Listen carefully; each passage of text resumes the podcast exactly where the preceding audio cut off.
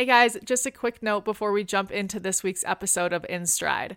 InStride is brought to you by Ride IQ. Ride IQ is a mobile app with hundreds of on demand listen while you ride audio lessons taught by eventing, jumper, and dressage coaches. In other words, with Ride IQ, you can take a lesson from an incredible coach during any ride you'd like.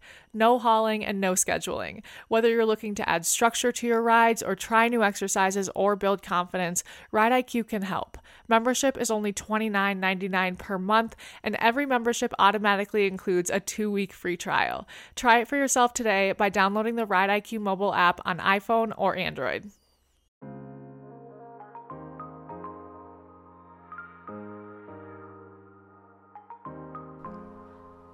On today's episode of In Stride, Sinead talks to Canadian five star event rider Karl Slezak. Karl recently won the CCI four star short at the 2023 Land Rover Kentucky three day event on his mare Hot Bobo.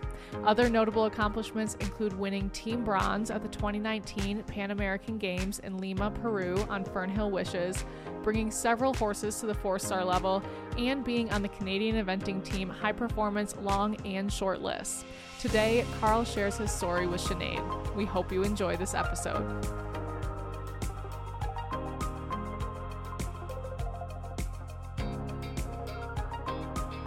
All right, everyone, I am so excited. Hot off the presses. Well, I don't know if that's even the right word to use, but I've got newly minted uh, Kentucky four star winner Karl Slezak here with us at Ride IQ in, in Stride today. Welcome, Karl. Thanks for joining us. Thanks for having me. so I I honestly I've I've been doing some commentating for the last little while. And that was probably the first time I was nearly in tears. Like I was so stressed out watching your show jumping. I don't know why, because it was going beautifully. And I watched you jump like literally seven days before and it was beautiful. But I mean, the way that crowd erupted when you jumped a clear round and the tears and I mean, what what was that? Not to start right at the highest point of this, but like what was that like for you? Uh, that was it was absolutely amazing. I mean, it still kind of hasn't really set in. I mean, uh, we're back to back to normal life, but that was uh, it was unbelievable to be in in that crowd and and hear everybody cheering. And uh, honestly, I've never really paid attention to her ears when I'm competing, but I noticed her ears perked the whole way, cross country, show jumping, and I was like, and I don't even know why I noticed. Like I just noticed, and I was like, she's loving this. So I was just super excited about the whole thing.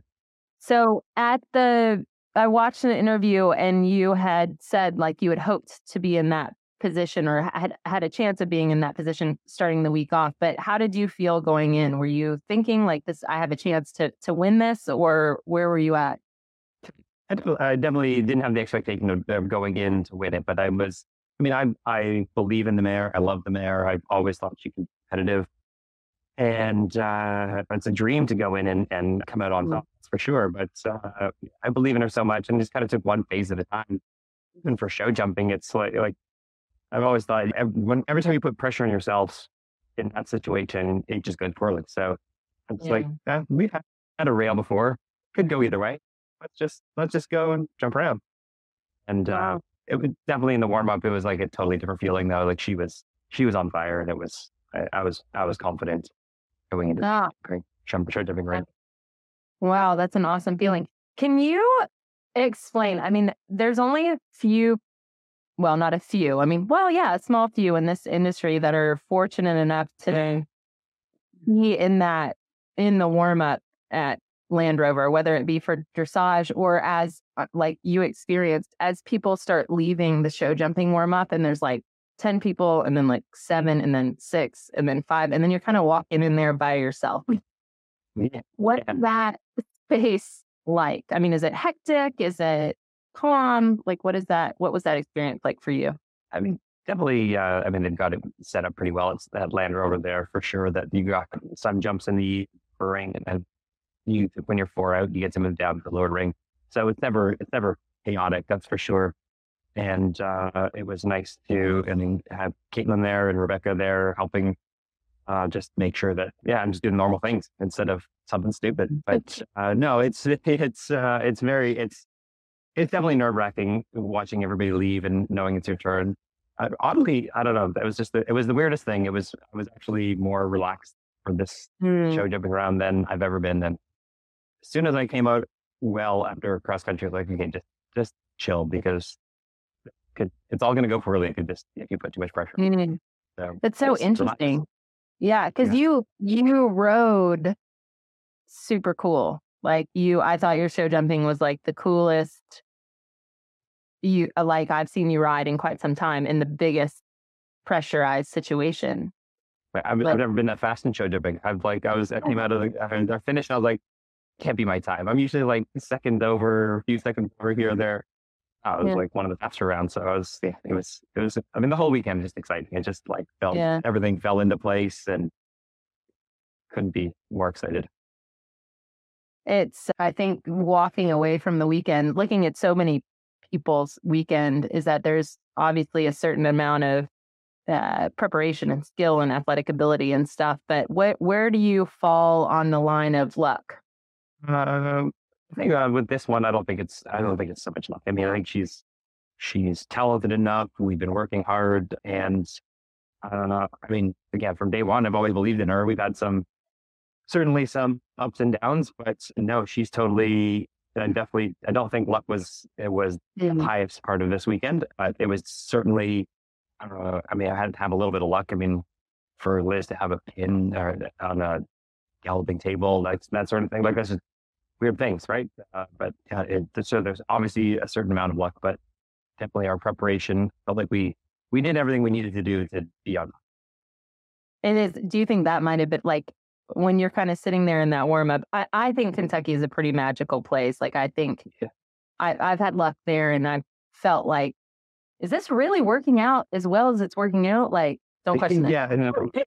like, yeah, like go with it. like I said, even just even just the show, like just coming out of the ring or finishing the show jump round and being like that can't be my time. Like that was just I don't know. It just sort. I mean, you call it luck, call it training. what- I don't know, but it, Yeah. everything fell into place. Like everything fell into place this Yeah. weekend. I was uh, I was super happy about it. That's It's just- so awesome. Everything Uh, ticked away. So let's back up a little bit. So I, I actually spent a little bit this afternoon, like trying to track you down on the World Wide Web. And there's there's not that much like there's bits and pieces here and there, and I've known you quite a long time. So I have my own version. But wh- what where did I you like to start? Where I like to hide in my corner, and I like to like Carl. just work away and just do thing. damn it. I didn't know if I won stuff Yeah. that I would have to talk about. yeah, uh, exactly. I Uh, said maybe I should just retire now. Like that, that's a pretty good high to finish on. Now. Yeah. No, we're not. We're not No, going to it let you do that. Yeah. So where did where did this all start? What is the where did young Karl start his competitive career or his horse career? Uh, horse career. I mean, uh, I- we I grew up started uh, in the city, and uh, my dad was a police officer, and uh, he saw it was all going downhill in Toronto. So mean, we moved out of the city. He stayed. He stayed. Continued to work downtown Toronto, but we uh, all moved out to the country, and he was a big believer in just keeping your kids involved in as much as possible to uh, keep them out of trouble. And so I did. I did everything. I did. Uh, I did karate, I did soccer, I did basketball, baseball, and golf. I tried I tried pretty much everything, but uh, horses is what's is what stuck, and uh, here we are. Uh. But I, I did start at I had I did start at a uh, had a lot of great opportunities along the way. One of the barns that I, the only barn that I started at riding, it was like a school barn, and they did trail rides. And uh, one week of camp turned into two weeks. Two weeks of camp turned into weekends throughout the winter. And uh, then I started working there, and uh, my, my parents couldn't get me away from there. I Really? would ride everything. Yeah, I would be breaking horses, guiding trail. At, at 12 years old, I'm like, why don't these people listen to me? and then again, some 12 year old kid on a on a little school horse, uh, try, trying to guide them around, and they, they, they weren't listening to me. at. It was really annoying, but now now looking back on it, yeah, that makes sense. Like I, I understand. Oh, that's, yeah. Siblings? Do you have siblings? I have uh, a younger brother and younger sister. And are Pretty they? age gap between us. Oh, really? They're not into horses, not into horses at all. Yeah, they're not into horses at all. I think there's nine years between my sister and I, and 16, 17 between my brother and I. I Wow. moved out. I was pretty much moved, moved out before he, uh, when he was growing up. So it's, uh, yeah, we're definitely, definitely got a big age gap. Did they did they watch but the they're not Simpsons? horsey at all.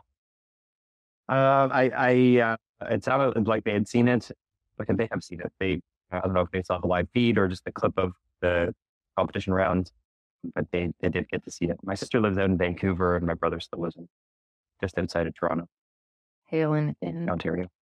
in uh, Canada. So you did a little bit of everything, all the sports, and then did you? And how did you kind of elevate from twelve year old trail guide?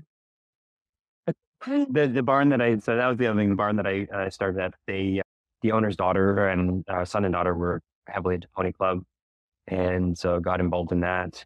And and they also rode with Gary Roke. So I started riding with Gary as I started competing. I mean, I don't think I did my first horse trial until I was sixteen. Didn't really start competing. I did like hunter jumper schooling shows and little western shows when I was uh, thirteen. But uh, yeah, I did start eventing until I was 16. Got my first horse, started eventing when I was 16, and then kind of worked through Pony Club really quickly.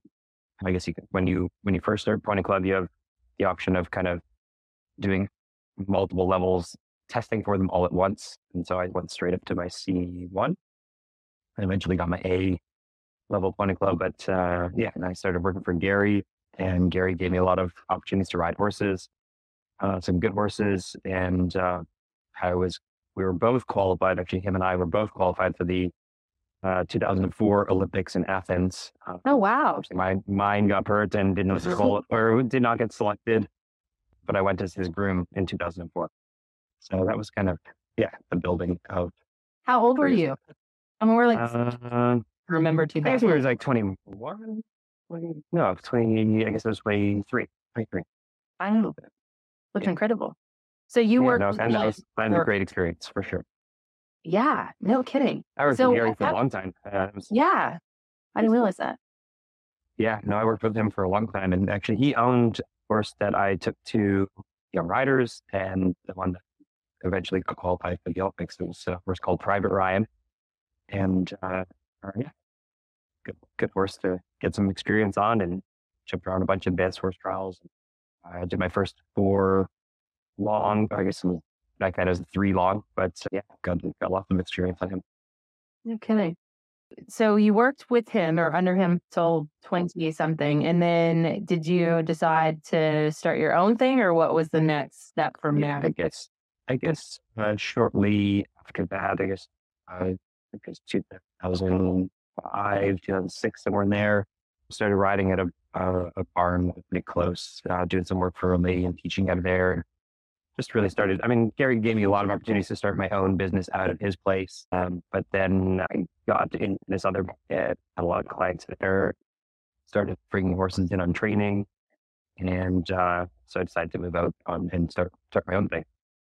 So I mean, even when even the, the later years of working for Gary, uh, I did I obviously worked for him, but uh, I, I was doing quite a bit on out of his Mhm. place.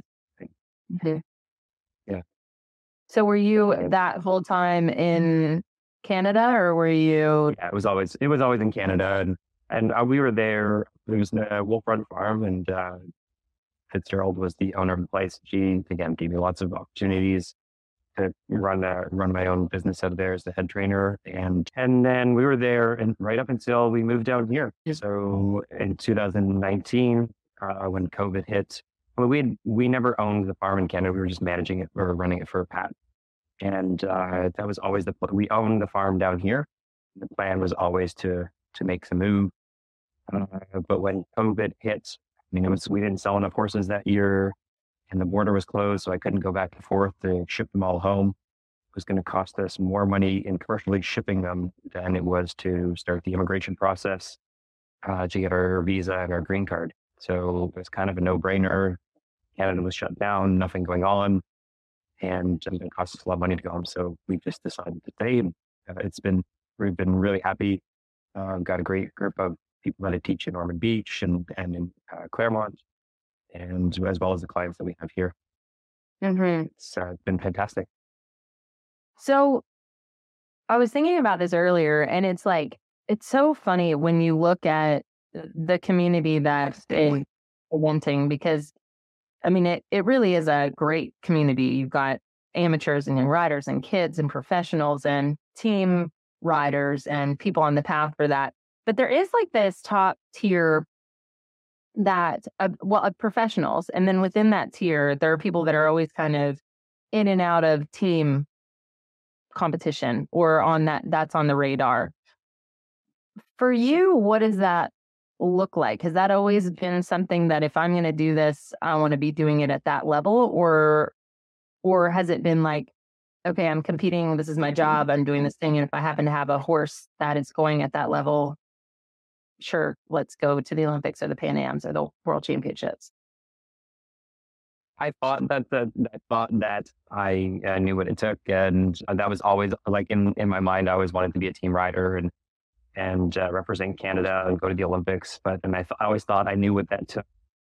Uh, but last year, going to England was a huge eye opener. Going to badminton, competing at, I mean, I had a good horse, and and uh, I don't think he was necessarily in his prime last year. I think uh, we had some again some ups and downs, but uh, definitely going to England and just seeing what I mean. It, it was basically very similar to the move from Canada to the United States. Like it was a big jump in competitiveness and quality of horses.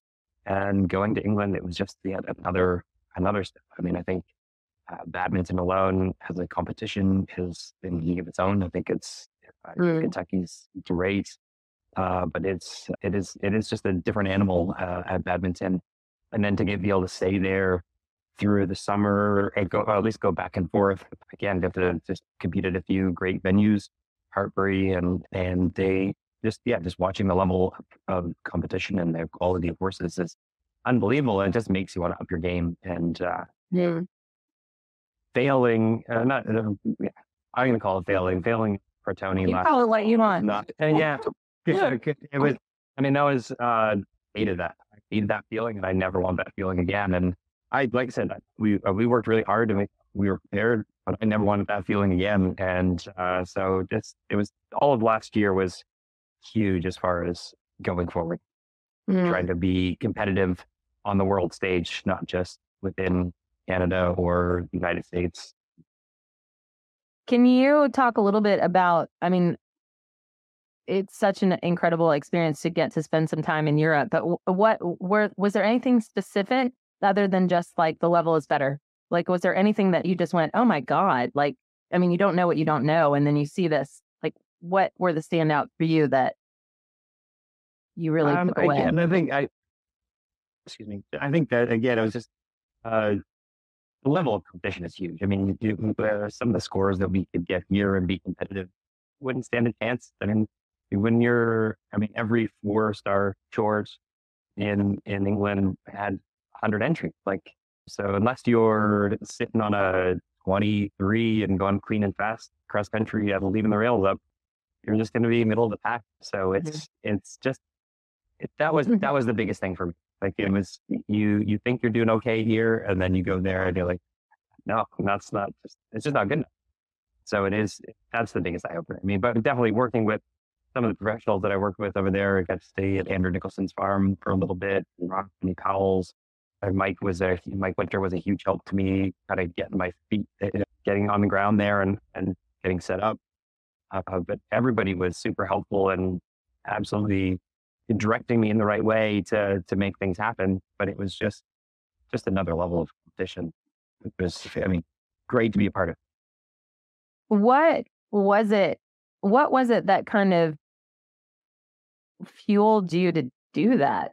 I mean, that's a big thing. And I think, like, I, I, I uh, it's always been a dream. I mean, it's always been a dream to compete at badminton the the Olympics is obviously from a, a publicity point of view, the Olympics is the height of the sport. But as far as like competition goes, badminton is it's the it's like in the heart of the sport. It's where it started. It's where it is a tradition, and it is yeah. It's always been a dream of mine to go and compete at badminton.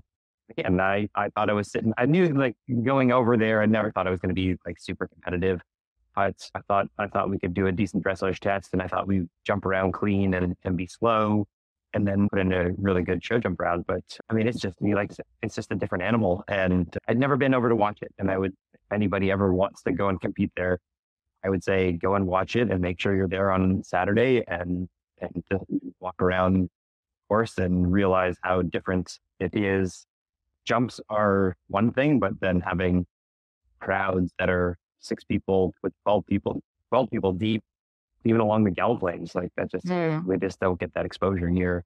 And I would think that was, yeah, like how did we, I don't even, I don't even know how you care for that. Like really, like You have a very big big- we- you. Yeah, yeah, exactly. Like, I mean, we we try to. It's. I mean, I've always tried to.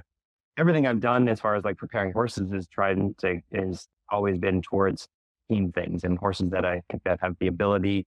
I've done certain things. I've always gone to the Royal Winter Fair as a, as a was a good horse show for us to expose them to atmosphere and people and crowds and just something different. And uh, Red Hills was always a good one.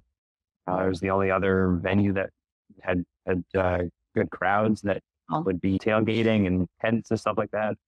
Carolina's another good one, but there's just, I mean, even those are just small in comparison to. Badminton, and uh, yeah, it's it's completely different. Trying to prepare them for that. I don't even, yeah.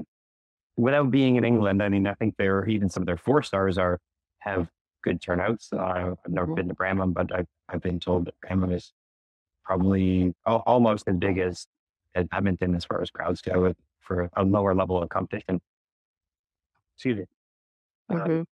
but yeah, it's uh, definitely. Pretty eye opening. Yeah. Well, I think even like, I mean, it's even wild having jumped around some bigger stuff. I still feel like I went to badminton a couple years ago and uh, I walked around. And I was like, is this possible? Like, do people, are people going to jump this on Saturday? Like, should everybody just retire now? And, but like, if you had asked me on Monday, getting on the flight, going over there, like, would you want to ride there? I'd be like, mm. absolutely. And then I got there, I Yeah. was like, not now. It's like, oh, yeah. not because not because I don't want to, but because right now, like I was like the I don't have the partnership in the barn right now that's able to do that. But Sure. and so it's it's it's like I'm sure you we all say all the time from through through and through the levels of the sport, like what we want, where our goals are, what our outcome is. But until you actually see that stuff, until you actually walk in, like TV doesn't do it justice, until you actually walk that line, but then you can take that back and go, okay, I need to up my training program. I need to up my, Yeah. uh, because I do want to do it. I just can't do it right now. Now I know I can't do it right now. Yeah. Yeah. I mean, the horse I took over, the horse I took over there last year it was a phenomenal jumper. And was- honestly, I, I would have uh, never pegged him for, for being one that would really struggle in that type of atmosphere. The size jumps has never been an issue. Galloping is always, was always a struggle. He was never a really fast horse, but I mean, I had a good partnership with that horse and uh, we've done multiple four star, four star longs and multiple four star shorts. I mean, years of it. Mhm. So I thought I was going overconfident, and even walking it, I was like, "No, I- like I'm confident in this." But he, he, I don't. He just couldn't handle the crowds, just- Mm, and it was, and it's the weirdest thing because he is such a laid back horse that I hate giving him that excuse because yeah, like nothing really faces him. But uh, after after the fact, then he started thinking back, and he was always weird in in like victory gallops. Like I can think of it at the Pan Ams when we got off to get our medals. I was like, I don't know if I'm gonna get be able to get back on. He was just like dancing around and again, if anybody who knows knows Fernhill Wishes and Chalk in the barn, he's so laid back and it it's just weird. That's it, it affected him so much. Mm. That's really the only thing I can come up with. Like he just again the jumps couldn't have really affected him. The Mm. things that uh, and the size and and that sort of stuff couldn't have affected it. And our partnership was great. We, I thought Yeah. we were fully on track to have a, again a, a good jump around. Necessarily as a as our first run at badminton, just kind of let's check it out. Let's see what it's about. Like let's Mhm. no, it was a it was a very uh, big eye opener for sure. I mean, even the gallop lanes, gallop lanes are narrower than probably anywhere you've seen before, and you can't see the next jump. You have to bend around the crowd. Like it's. Wild. weave your way through them and and and find your way to the next jump. It's not you don't get to gallop down the lane and see them at your next one 40 strides away. It's you see the you see the corner of the ropes and then you kind of bend around it and then maybe you're lucky to see what jump it. So Yeah. And well, and especially if it's not a venue that you're familiar with, like uh, sometimes you're Yeah. like, I don't know if you felt this, but like there's been places I've competed at that I'm not as familiar with as like Kentucky, where I'm, I know I walked the course five times and the crowd is that deep. I'm still coming around. I'm like, I don't really know what the next jump is. And you come around and you're like, Yeah. yeah, oh, right. It's a trout hatchery. Yeah. Like, Yeah, yeah, yeah, exactly. No, it's, it's easy. It's kind of easy to lose a bit of focus there, and just yeah, something goes wrong, and you're heading for the crowd, and you're Yeah. trying to pull up or just turn and get back on track, or and it's easy. It's easy to lose uh, focus there for sure. So let's talk Team Canada because obviously you've been in that roller coaster for quite some time, going back to 2004, and there's been so much shift and so much change. Can you like, well, even building a little bit on the the diff, like when when you're a professional rider, but you've always got kind of a little uh aim towards the team stuff. You you've always got kind of a well, hopefully you kind of have a thumb on what's happening. Like can you talk us through maybe a little bit of the evolution and then we can round out kind of where we are at now? Like when you were back and you were 12 in 2004, going like what was that like? Or did you even know there was like, Yeah, I didn't realize I didn't I didn't realize how lucky I was at the time. Like again, Gary was part of the team team and and had horse, some, some good horses at the time, and a lot of people coming down to. I'm sorry, there weren't very many people coming down to Florida, and so I had an, an upper level horse at that time. I was an intermediate horse, and and Gary was involved in the team training sessions, and I was lucky enough to actually uh, you know, observe them. And then it wasn't long before I was like riding in those those sessions, and it was great. We had uh, Jimmy Wofford uh, was the team coach at the time, and I learned a ton and got got a lot of exposure. But it, yeah, and it, it has certainly, it has certainly changed a lot. And yeah, there's there we've had some some really good help, and it's gotten some good directions, and it's gotten some negative directions. But right now, it's it's full steam ahead. I think we've got a great high performance program, some good people heading it for sure, and I think Canada as a, as a whole and, and the professionals that make high performance are really excited. Uh, they see that things are going in the right direction and and really motivated to try to be better. I mean, we just had uh, Janelle Price come over and give us a have a, a training session in March, and uh, that was kind of the motto of the whole weekend was just be better. A bobble in a walk transition is not good enough. A, a, a- step of drop going from walk to canter is not good enough. I mean, be better, be pickier, be be more on the job all the time. And Mm, and I think everybody received that loud and clear. And uh, it seems to be that everybody wants it, it, it's stepping up the plate. I think there was a lot of good performances this weekend, a lot of good performances this spring. And I think it's uh, just all a result of being excited about progress and and a, new- a new era for our, our yeah. Hi, everyone. I wanted to take this opportunity to give you some inside information on what makes Tota saddles different. This new Tota Freedom jump line, which we were lucky enough to help design, is contoured away from the shoulder and the shoulder muscle, not only to allow new freedom of movement, but it encourages a more uphill balance and an and effortless comfort for the horse. The new balance puts the rider in harmony in a connected and powerful way. One more amazing perk of this saddle is that it has a metal tree meaning you can fit it to any horse you have now and any horse that enters your barn in the future. At Copperline, we pride ourselves in a progressive horse first approach. And when we met Charlie and learned that his Tota comfort system was founded on an understanding of the horse's biomechanics, maximizing performance, and the total comfort of the horse, we knew we had to work with this team. Please check out the Dressage Connection or follow the Tota Comfort System on Facebook or Instagram. If you want ad free listening on the InStride, head over to Ride IQ where you can listen without interruption. And now back to the podcast. Yeah.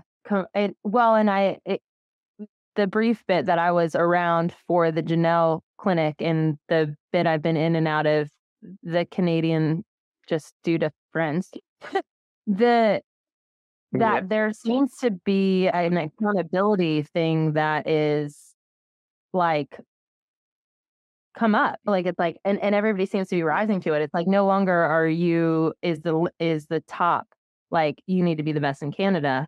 It's like, no, no, like the bar is raised. Like, why not? Like, why not? And there seems to be a lot of eagerness around that. For sure. And we have some we have some great riders and and we have some horses. I think I think horsepower is certainly a everything we, we certainly need better horsepower, but just the just the mentality needs to change of yeah, not be the best in Canada, but to be you know, strive to be the best in the world. And mm-hmm. obviously we're we're a ways off still, but let's keep the momentum going and and uh, and the enthusiasm to try to get there. So again, I think I think we have already made improvements as far as heading that direction. It was one of my favorite parts at one of the dinners was, uh, and it's like it was like such a backhanded compliment. Everybody thought, but it was when Janelle said, "Ah, like when I was coming over here, I thought, what am I going to be teaching?" And that I'm paraphrasing because I can't quote her specifically, but then she said, I just taught you guys and you guys aren't that bad. So why aren't you winning? Yeah, yeah, yeah exactly. Yeah. She was pleasantly surprised at, at our abilities. And, and, and that was a great question. Why aren't we winning? Like, let's, yeah. Let's, yeah. let's just be a bit better and get some better quality horses and keep yeah. going. Yeah. Well, I'm glad that the rest of that conversation after that wasn't recorded because, well, I, I actually am upset it wasn't because we could sell that. But uh, there was a lot of people yeah. there that was was really good. But I thought that was like a pretty powerful statement coming from like the world number two. She's like, you guys actually, there's no reason. And there's some permission in that, right? There's some like, that's actually a good. Yeah. Yeah. Yeah. And that was, I mean, that was, I loved that dinner actually. It was, I mean, just how candid she was and open and she was about everything does in her, her program. And you always ask people what they do in the program and people give you answers. And uh, I, I, I don't know about anybody else, but I often like, I don't really believe that. I don't really believe that that's what you do. And and I've like you see you see them out doing things, and you're like, that's that doesn't look anything like what you described. But mm-hmm. hey, like I believed everything she said. I believe that mm-hmm. she, yeah, like she was totally open about it. And and some things like uh, just even the galloping, I was like, and the jumping, I was like, they do a lot of uh, very minimal jumping and very minimal galloping with their their their more experienced upper level horses. And I don't think anybody would I necessarily would tell you that. They'd that. be like, oh, yeah, we do grid work and we do this and that and footwork mm. and lots of galloping four to, every fourth day or whatever. And yeah. Uh, but no, he was very open about it. Yeah. Awesome. I really appreciated it. So it's like, and again, when you're, and I don't know if you can actually answer this question because I don't know if I could answer it if someone asked me, but if you're, how do you get into like everybody's out at same horse shows. So what is separating those that are on this kind of team roster? Like speaking from Team Canada, what is the thing that kind of takes you from being somebody that's riding in Ontario or Toronto or Vancouver and you're going to rocking horse as well? and and that that you kind of get onto that trajectory. How do you do that? I mean, I think it all starts to just wanting the dream of being wanting to be a team rider, but then then at some point you got to make the you got to make the decision to to get out there and and and want to do it. And uh, yeah, one weekend, well, yeah, we'll be a, we'll be Rocking Horse will be competing against some of the best riders, best horses in the in the country, and uh, and then you gotta and then you just suddenly up your game and and you're starting to be involved in more of the teams but it's do they like secretly knock on your door or like how does that work? No. I mean I, I, think you just you you just keep trying i mean i i'm always about personal bests i've never like i don't necessarily uh, I call it a fault or or a, something that is maybe an help by program i don't know but i don't necessarily go out and watch everybody it's all about personal best. I'm always trying to be better than myself every time and so i don't know that uh, again, I'm just trying to be the best I can be, and I put a lot of pressure on my own by myself, and and work really hard to, to get where I want to go. But yeah, I don't. I think it's eventually. Yeah, you're right. It is actually they just come knocking at the door when you actually when you actually start pulling off some results and and doing the doing the things. Uh, yeah, they just think they people recognize it, and and then they're like, well, we want you, and come come join in on the training section and be part of it, and if we can make it better. Well, that seemed to be actually how it did happen. Like you were kind of in a program and then all of a sudden you had a horse that was competitive and there were training sessions there and it's kind of like be in that environment be in that community yeah. be in that space and and to go from there yeah, surround yourself with uh, competitiveness and and and it just keeps yeah you just keep you just keep up in the game and people notice they can't know. what was it like for you and kaylin to like leave canada like how did that process? That that was a. I mean, as, as far as like just, just on a personal level, that was a hard yeah. for us. We we sure. had a great support um, team at Bone. We we had uh, lots of good clients. We had we so we had good vets. We had good farriers. We had we had everything was in place at home, and uh, to just stay home was was tough on us. And we had no idea of, like what it was going to be like. There's a lot of professionals that here in Florida, and every year it seems like there's just more and more people staying, uh, just because it is such a good spot to be. There's lots of great places to compete and, train and do all that sort of stuff here. So definitely, uh, it was it was hard. We didn't know if our business was going to take off, and but it has. Everybody here has been very supportive. Uh, we got a just as uh, just a good group of clients here, and they back us 100 percent and it's been fantastic. Mm-hmm. Definitely, we miss family again. So for so doing the whole immigration process, that we weren't allowed to be because we were already here. We couldn't leave and leave the country until we got our work visa and our travel permit. They came together, and uh, again, all obviously COVID was going on at the same time. So I got my work permit and my travel permit first, and then with the year later, Caitlin got hers. So I could travel, but she couldn't. It was kind of like there was like their way of keeping us here. I could travel, but she couldn't. And, and then she finally got hers, and I was away all last summer. So this uh, December was the first time I had really been. I had been back to Canada since Christmas of 2019. Wow. So it was. Uh, it was. It was definitely hard. It was hard being away from from family. It was hard being away from home for so long. Yeah.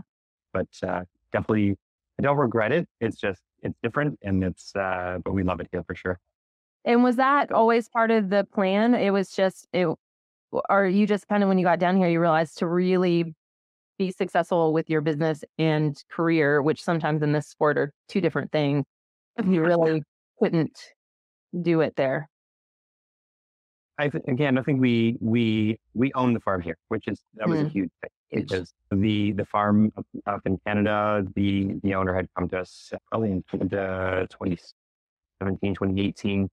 I'm getting to be a lot, and uh, I'm thinking about selling. And I'm like, well, don't worry about us. We will be. We'll just make move to Florida. And like Canada is very different. There's lots of farms to rent. There's not like here renting a farm is a dime a dozen. You could go. I could mm. travel. Two minutes down the road and find a farm to rent. And you probably do that most almost through the whole United States. That's mm-hmm. a lot harder in Canada. And we had a good facility in Canada. And and to go from a really good facility to something lesser would have and trying to be competitive would have been would have been hard. So mm-hmm. uh, I said I said to Pat from from that day, like just when you're ready to sell, let us know and we'll we'll make the move forward. COVID mm-hmm. just forced their hand uh, and pushed us to do make the move earlier because just the end, and shut down. But we've it, so on on two levels, yeah, we want to be more competitive, and definitely things are more competitive here, and competitions are getting stronger. The uh, both the ven- the quality of the venues, quality of the competition. So yeah, to to to go forward, that was huge. Uh, but also just on a personal level, just being like having a home and our own place. Mm-hmm. It's just it's nice to have your own place. Yeah. Absolutely. So, circling back to this past weekend, obviously, like last year with Fernhill Wishes was uh, like had some huge highs and some huge opportunities, and then some not so awesomeness. But if you're not winning, you're learning, right? And then you come back here and you've got, and I remember talking to you a year or two ago about this little mare, and hot Bobo. What do you call her in the barn? Just Bobo. Bobo. and she was super, super competitive. But I remember talking to you at Florida Horse Park, and you're like, yeah, but when I go cross country, she's just like completely feral, but she always shows up at the events. Like, Can you talk a little about that because that's she, a little she, I mean, just from yeah, like I mean, as a young horse, like she was for sure spooky uh, cross country, like lovely on the flat, just like so totally trainable, wanting to work, awesome over show jumps. I mean, I'd, I'd put anybody on her to show jumper, and they'd have a blast, and you know, work the students, whatever. And uh, but cross country has always just been a bit weird. And as a young horse, I thought, I'll still get over it. I'll, but she was so easy to train and so easy to bring along. Honestly, I probably brought her along a little faster than than some of the other, and probably any other horse. I mean, she thinks she did one novice with me, and then I think we did one training, and maybe a preliminary. And she'll, she'll just she'll just keep getting better. She'll, she'll Yeah. eventually get on, and it'll be fine. But uh, all the rest, everything else is going so well. And again, the jumps wasn't so much jumps in front of her. Like every time we'd get to a jump, she'd she'd figure it out, and she'd jump it really well. Like it wasn't like she was hanging legs or doing anything stupid, but galloping to those fences, she was spooking at the other fences, and it wasn't just a little spook. Like she'd run sideways and whatever. And and cross country schooling her was always a nightmare. Like it was every time we went, it was just like she'd never seen fence before.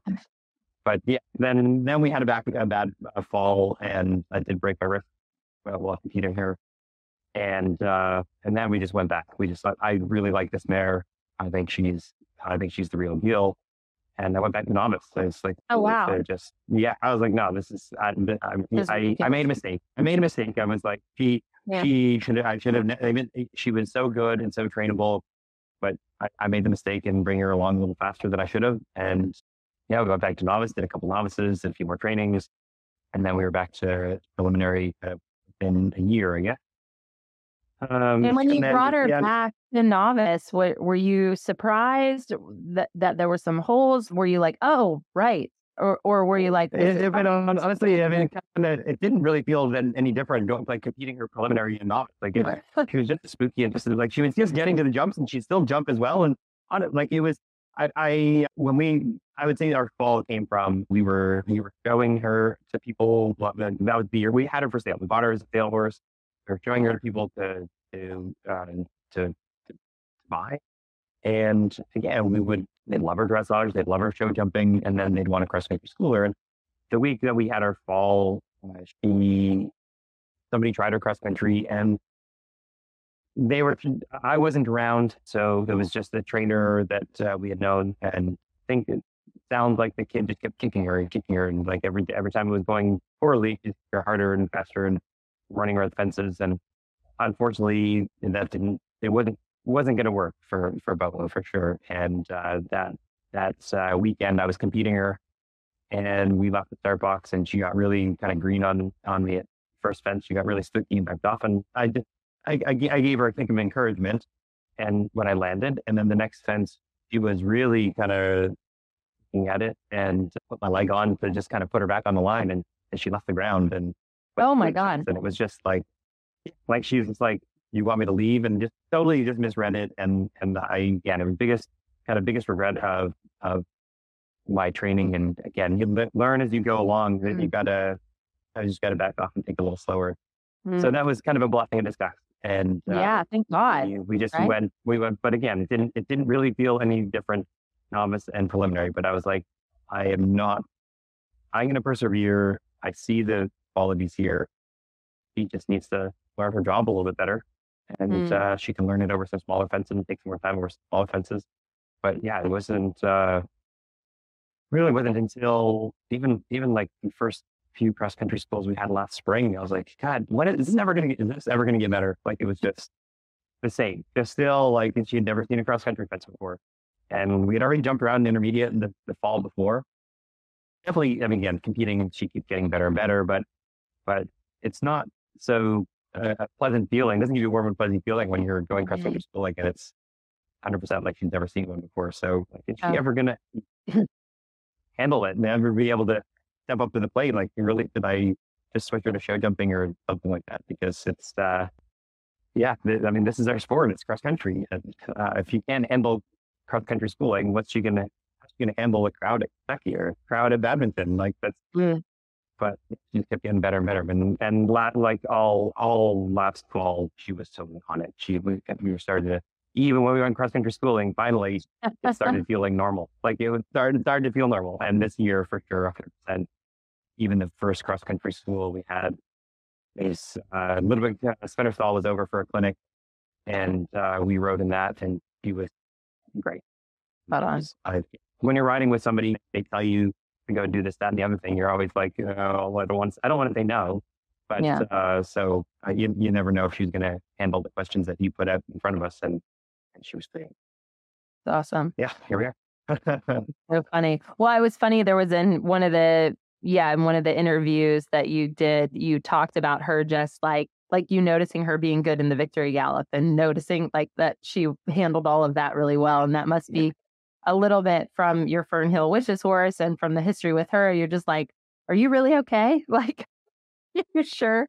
Yeah, yeah, oh, no, for sure. Like, yeah, like I, I'm definitely, I definitely, I'm always questioning what I'm doing and making sure they're like, they're they're happy and, um, Mhm. and yeah, no feet. I mean, I, I, I don't even know why. Like, it, it- I mean, I noticed it, but it was every, pretty much every Mhm. jump. She just had her ears pricked and she was just loving it. For her to, for her to just stand in the ribbon presentation, uh, the trembling in her eye and and Mhm. running running uh, doing the victory gallop. She was just she was loving it. So I, think there's there's a lot more to come from her. I think she's I think she just got a taste of what it's like to have somebody really a big group of people really cheer for her. Yeah. hoping just keeps getting better and better. So exciting. So are you headed to to herself in Tryon at some point. next? Uh, so Yeah, Tryon. uh, maybe not next year. We're gonna we're gonna take a little bit of more. Yeah, but next weekend we are headed toward towards Tryon and running the four long. Oh, perfect. Yeah, I guess you've had success at Kentucky now, so maybe Kentucky in the spring might be the. Yeah, yeah. I, I had not had success at Kentucky before. Like we just needed to change, so that was part of the reason we we uh, put batteries batteries on our site, but that was not a good idea. so incredible. Uh, not- I, I don't think he could have handled it, but it was not that not for him that weekend. Aw. So what is he? What is he doing? What is he doing now? I, he's he's just playing at home. He's such a good show jumper, and the dressage was always a little bit. It was a chore for him. You know, like he he he was a bit. He's always a bit of a lazy horse. Uh, not a bit of a. He's always a lazy horse, and Yeah, um, not a you know, he's to, lazy. to keep him. Yeah, to keep him in front of your leg and stuff. He, it was it was work for him, and uh, Mhm. so I think show jumping is is his true calling, and he can. Uh, so I think I'm going to sell him as a show jumper, Mm. and uh, at the moment that's the plan. Send him into the into the show jump world, and uh, can have a good life there. I mean, he hack around any amateur lady or any amateur young rider kind of wants to do some some bigger fences Yeah, and get get some experience on on a horse that is very forgiving. yeah. would do that. So I think that's a great. It's so nice here that I mean, for him. Yeah. And it's such a nice career. I mean, it's so, again, it's such a, a thing to have those options and to have the horses from the start that are the quality movers or quality jumpers. And I mean, eventing's really hard. Right. So it's nice if you try it, and especially at the five star level, to to have other options to keep the horses happy is is huge. I was going to ask you a little bit before we get into these questions about because you'd mentioned it a couple times in different places about kind of like how you handle pressure, like it, like on on the daily when you're at competitions when you have something like this now now not to bring it up but now there's going to be an expectation. I'm sure you haven't thought about that yet so i'm just going to bring it up. Now people are going to expect you to win. Like how what's Thanks. your no problem yeah, sort of yeah. no well like i'm still american so i have to make sure to not, not i have a little yeah, how do you what is your kind of relationship with pressure I've always put my I, pressures that I've always felt are my own pressure. I always put Mm. more pressure on myself, and and and again, not having not always having a lot of horses, they, then it's it's your your all your focus and all your pressure is on on one horse and kind of one result. And I would say that was probably one of my biggest downfalls is kind of coming up to the coming up through the levels. And then I would say that my best results were always when I had multiple horses. So when whatever level. I mean, multiple horses at training level, multiple horses at the advanced level, that you can just kind of spread your focus a little bit, not put so much pressure on the. Um, when you have one horse, it's like, oh, I can't miss that gallop, can't do, can't miss that jump school. Uh, that wasn't good enough. Let's jump ten more instead of and and you start to spread that focus out, and then and put less pressure on the horses, and horses perform better. And and so I, and now I'm starting to feel that a little bit on my like in in these pressure situations where it's like just take the pressure off. Just like just mm. we're try to keep it as close to just having a jump round or just willing in the ring at home and and uh, I wouldn't say that I mastered it, yet, but it felt it felt like I did a good job of it this this weekend in Kentucky. Honestly, I was I I can't again I can't really tell you how I changed my mindset, I, but I just right after right after cross country, it's like then just keep keep your head cool and don't put that pressure on. And I, I, felt like I was able to do that. And even right before I went in down the chute, uh, somebody made some comment about uh, they were waiting on me, uh, and uh, like that's the story of my life. It's uh, every always waiting on me. I'm always late for everything, but so to be able to, to joke at the last minute or heading down the chute, like that's again, that's not that's not normally uh, how I would. Yeah, yeah. I would I, I would the, the feeling I would have, to be able to make jokes. But uh, I I definitely like that feeling going into the ring, and if mm. I can reproduce that, I'm going to do my best to keep re- reproducing that because that mindset yeah. made a world of difference. Yeah. So yeah, yeah, taking taking taking the pressure off and just is the best thing you can possibly do. Yeah, definitely better feeling. Okay, let's move into these questions. What is the biggest lesson a horse has taught you about yourself? Well, I'm not. I'm not a patient person, and I want things now. And uh, and and that's. Uh, I mean, I can be patient with people, but I when again when things that I want done, I am not so patient. And uh, my horses, I yeah, you just want to see results. And I, I have had multiple horses tell me that I need to be more patient, but it wasn't, it just took me a lot longer to hear them than it probably should have. So yeah, that's, I mean, I think that not one specific horse, but I think a lot of horses you know, that take pressure off of, of them and take pressure off myself and just go one more day, at, one more day at a time instead of always uh, feeling like there's no, there, there can be no variation from yeah.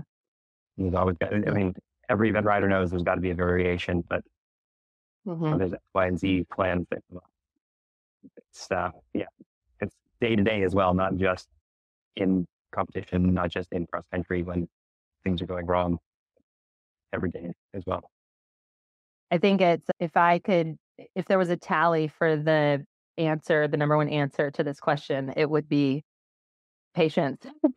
But I think the difference that makes the the the the champions of it are the people that learn learn the lesson. So I think it's uh I mean that's it's it's huge because I think it's a theme for sure. Do you have the top of the professional the best in the world? I mean they can they just look so calm and collected mm. and and I mean that's I mean I think this starts with patience and and then and being able to focus and then and then everything again well, and having that feeling, I mean, it's like anything, right? Like for you this past weekend, like realizing that you were in sole control of alleviating that pressure and then the feeling that came with that and then the reinforcer of a successful event like way better doing it that way than the other and it won't always go that way because that's life but it's a better experience. No no that's for sure. Yeah it's huge do you have a favorite training or competition mantra that you reference regularly?